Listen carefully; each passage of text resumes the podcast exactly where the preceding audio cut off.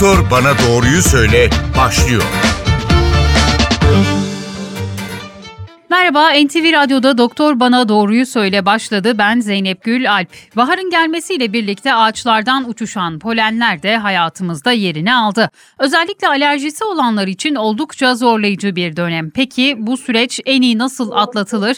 Bugün tüm sorularımızı iç hastalıkları uzmanı Profesör Doktor Aydın Tunçkale'ye soracağız. Hocam hoş geldiniz NTV Radyo'ya. Hoş buldum. Öncelikle polen alerjisi neden kaynaklanır bunu sorarak başlayalım. Kime sorsak bahar aylarında gözlerinin aktığını, hapşırma krizlerine girdiğini ve sürekli bir burun kaşıntısının olduğunu söyler. Hangi bünyeler daha yatkındır bu alerjiye bize anlatır mısınız? Tabii bahar alerjisinin ne olduğunu cevabını aslında çok güzel verdiniz. Özellikle Nisan ayı ile birlikte başlayan çimlerin çıkması, ağaçların polenlerin dökmesi, çiçek açması yaşadığımız ortamda ciddi miktarda alerjen maddenin dolaşmasına sebebiyet verir. Bazı bünyeler bu alerjen maddelere karşı hassastırlar. Bu polenler vücuda girdiğinde bizim bazı hücre gruplarımızdan bir takım maddeler salgılanır. Bu maddelerin salgılanması da kişideki belirtilere yol açar. Bu belirtiler nelerdir?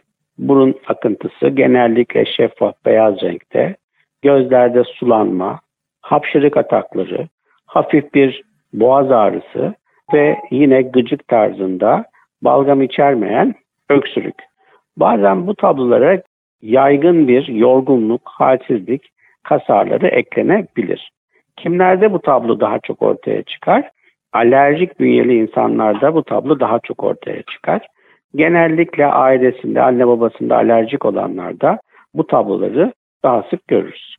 Şimdi Türkiye'de her 4 kişiden birinde alerjik hastalık bulunduğu ve toplumun yaklaşık %20 ila 40'ının da alerjik nezleye sahip olduğu belirtiliyor. Buna ne sebep oluyor? Vücuda giren polenlere karşı organizmanın göstermiş olduğu reaksiyon. Biliyorsunuz insan organizmasının bir savunma sistemi vardır. Bir de alerji sistemi vardır. Vücudumuza bir bakteri, virüs ya da mantar girdiğinde bağışıklık sistemimiz bunları ortadan kaldırmak, ve organizmayı korumak için harekete geçerler. İşte alerjen maddeler de vücuda girdiğinde bizim alerji hücrelerimiz bunlara karşı bir reaksiyon gösterir. Bu reaksiyon aslında bir koruma mekanizmasıdır, organizmayı koruma mekanizmasıdır. Ama işte o koruma mekanizması bazı belirtilerin ortaya çıkmasına ve yaşantımızın bahar aylarında kabusa dönmesine sebebiyet verir. Şimdi normal ya da sezaryen olarak doğmuş bireylerde bir farklılık olduğuna yönelik söylemler de duyarız. Sezaryen doğanların daha alerjik yapıya sahip olduğu doğru mu? Buna katılır mısınız? Eğer öyleyse bunun sebebi nedir? Yani şöyle her zaman organizma fizyolojik yöntemlerle çalışmayı ister. Fizyolojik olan nedir? Normal doğumdur. Sezaryen sadece ve sadece tıbbi zorunluluk ortaya çıktığında başvurulması gereken bir yöntemdir. Dolayısıyla normal doğum gerçekleşen insanlarda alerjinin biraz daha az görülmesi beklenen bir sonuçtur. Peki alerjiyle başka hastalıklar birbirine karıştırılır mı? Tabii. Bize şimdi alerjik hastalar nasıl geliyorlar? Hocam ben gripim diye geliyorlar. Çünkü az önce saymış olduğum belirtilerin hemen tamamı gripte ve nezlede görülen belirtiler. Hatta diyor ki hastalar hocam diyor ya iki haftadır gripim diyor bir türlü geçmedi. Aslında grip değil onlar. Hepsi onların hepsi alerji. Hı hı. Ama onlar belirtileri grip zannediyorlar. Grip influenza virüsüyle oluşur ve esas belirtileri bunların yanında ateştir. Dolayısıyla bir insan asla ve asla iki hafta, üç hafta grip olamaz. Grip bir hafta içerisinde vücudun kendi kendini kontrol etmesiyle ortadan kaldırılan bir virüstür. Eğer bir kişi gribal semptomları bir haftadan daha uzun sürüyorsa mutlaka gelsin. Bunun altında biz mutlaka alerji buluruz. Hocam şunu da merak ediyorum. Alerji e, dediniz iki hafta, üç hafta sürüyor. Bunun bir süresi var mı? Yani sadece polenler çıktığında mı bu sorunlar yaşanıyor yoksa devamında da görülüyor mu? Ya da Tabii bunun için şimdi, illa ilaçlı bir tedavi mi gerekiyor? Tabii şimdi şöyle alerjik bünyeli insanlarda bu bahar alerjisi, bahar nezlesi dediğimiz tablo mevsimsel bir hastalıktır. Yani genellikle Nisan ayının başında başlar, Haziran ayıyla birlikte polenlerin ortadan kalkmasıyla birlikte de ortadan kalkar. Ama bazı bünyelerde bu tablo bütün yıl sürebilir. Hı hı. Bütün yıl alerjik rinitle yaşayan insanlar var. İlaç şu eğer şimdi düşünün burnunuz tamamen tıkalı. Hı hı. Nefes alamıyorsunuz. Gözleriniz akıyor. İşinize konsantre olamıyorsunuz. E tabii ki bu durumda ilaç tedavisi hastanın bu dönemi rahat atlatması için gereklidir. Şimdi dediniz ki Nisan'da başlıyor, Haziran'da bitiyor. Aynı dönemde polen alerjisiyle birlikte ortaya çıkan başka alerjiler de var mı? Ya da yaz aylarında da başka ortaya çıkan alerjik durumlar söz konusu olabiliyor mu? E onlar tabii kişisel alerjiler, mevsimsel alerjiler değil. Hı hı. Her kişinin her şeye karşı alerjisi olabilir. Yani bir insanın ne bileyim bazı gıdalara alerjisi olabilir. Bir kişinin başka kimyasallara alerjisi olabilir. Hatta bazı insanların güneş alerjisi var. Evet. Dolayısıyla o maddeyle irtibata geçtiği zaman e, ya da o etkenle karşılaştığı zaman alerjik reaksiyonu olabilir. Hı hı. Ama bu bizim bugün konuştuğumuz mevsimsel polen alerjisinden farklı bir tablodur. Hı hı. Peki hemen şunu da soralım. Polen alerjisi olanlara tavsiyeniz ne olur bu süreci rahat atlatabilmeleri adına?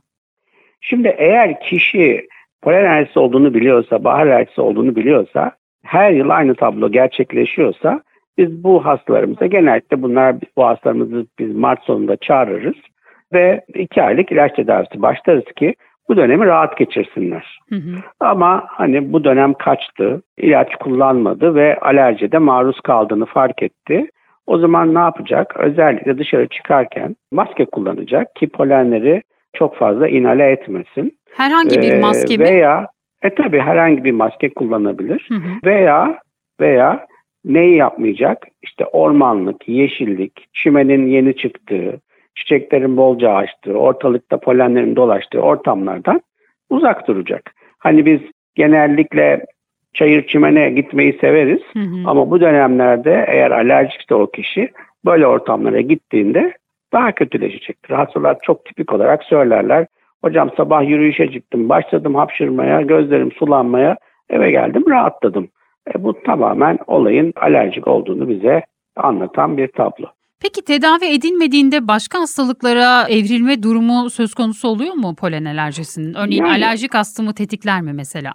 Şöyle eğer bir kişide alerjik zemin varsa alerjik rinit olabileceği gibi alerjik astım da olabilir. Hı hı. Ama bu birbirini tetikleme değildir. Hı hı.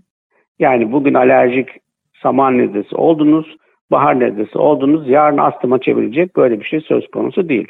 O kişide eğer varsa alerjik astım o da zaten o tablonun içindedir. Hı hı. Ama bahar alerjileri genellikle astımla birlikte olmaz. Şöyle olabilir. Hastanın astımı vardır. Tedavi görmüyordur. Bahar nezlesiyle birlikte burnu tıkanır. Öksürük başlar ve bir enfeksiyon gelişirse üstüne tablo kendi var olan astımı tetiklenebilir. Daha mı Ama ağırlaşıyor olmayan- hocam öyle olduğu Yok durumlar? daha ağır gitmez Hı hı ama tetiklenebilir. Yani gerçekten astımı varsa alerjik rinit olduğunda astımı tetiklenebilir ama hasta sağlıklı, akciğere ait bir problemi yok. Bahar alerjisi oldu astım olmaz. Hemen şunu da sorayım. Az önce bahsettiniz merak ettim. Maske takıldığı dönemde, pandemi döneminde özellikle alerjik durumlarda azalma görüldü mü? Tabii ki. Hı hı. Hem alerjik tablolarda azalma görüldü hem de virüs enfeksiyonlarında çok ciddi azalma görüldü. Hı hı. Hem nezle virüsü enfeksiyonlarında hem grip virüsü enfeksiyonlarında çok ciddi azalma gözüktü. Zaten bunu bekliyorduk, hep de söylüyorduk. Hı hı. Çok teşekkür ediyoruz hocam programımıza katıldığınız sorularımızı Rica yanıtladığınız için. ederim. Doktor bana doğruyu söyledi. Bu hafta polen alerjisini konuştuk. Konuğumuz iç hastalıkları uzmanı Profesör Doktor Aydın Tunçkale'ydi. Haftaya tekrar görüşmek dileğiyle. Hoşçakalın. Doktor bana doğruyu söyle.